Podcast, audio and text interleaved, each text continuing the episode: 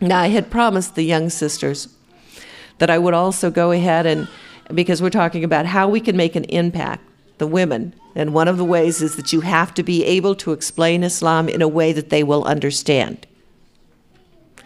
Okay? So, one of the most important things they're always asked about is the rag on our heads.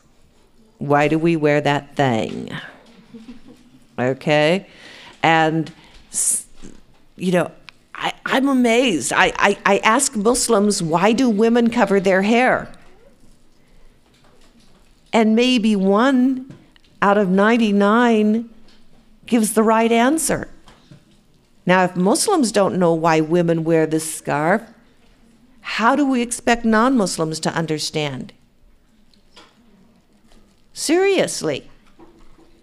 The Quran itself says why we cover our hair. What does the Quran say? To identify ourselves as being Muslim. That's number one, that we would be recognized. We put this on. This is an act of truthfulness, all right? So that everybody will know that we are Muslim women. We want everyone to know that we are Muslim women. We are proud of being a Muslim women. But then this says a lot too.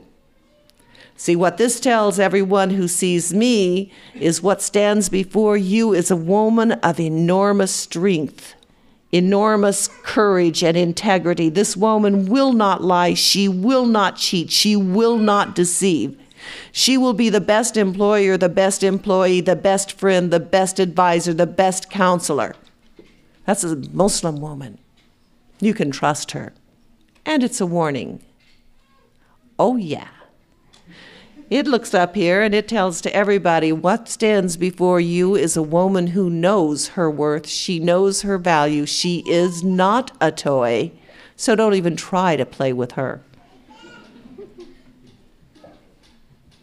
This is a woman you take serious. See, my hijab lets people know straight up front that I want to be set apart from everyone else. I want you to know who I am and this is what you have a right to expect from me, and this is what I will accept from you. Therefore, when you come near me, leave your profanity somewhere else. I will not hear it. When you come to me, don't tell me stories about someone else. I do not eat the flesh of my brother. This identifies me as being a Muslim woman. Now, the ayah goes further, you know, and it says that you would not be molested. And some people have taken the word molested and turned it into rape. It has nothing to do with rape. Actually, rape has nothing to do with sexual attraction. Rape is an act of violence and hate and domination. Old women, I mean ancient old women, even older than me, get raped. Okay? No matter what you wear, it doesn't matter because it has nothing to do with sex. They're not turned on, they're filled with hate. That's where rape comes from. It has nothing to do with sex. When it speaks of the protection, the protection comes from your attitude. Okay? Because I know what Allah has said about me. That I'm going to have what I call the Islamic attitude. I'm not a toy. I'm truth. I'm honesty. You can trust me. Okay? I take my attitude and I let you know. You don't go past this point with me. I don't accept that. That's my attitude. And that attitude makes everyone notice. I'll walk into a room where they're telling a, a dirty story and they stop because they know I won't tolerate it.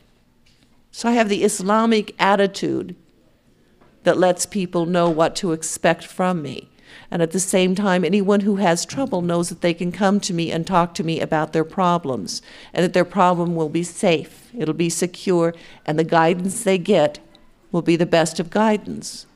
Therefore, I do counseling not only of Muslims, but of non Muslims, because they trust me. They know they can trust me. See, these little things, and they may sound like little things, but they really aren't. But you see the difference in the way that, that I explain them to you? Now, some people go, "Ugh," you know, they think this is horrible. But I don't think it is horrible. I think it's closer to the truth than what has been. Um,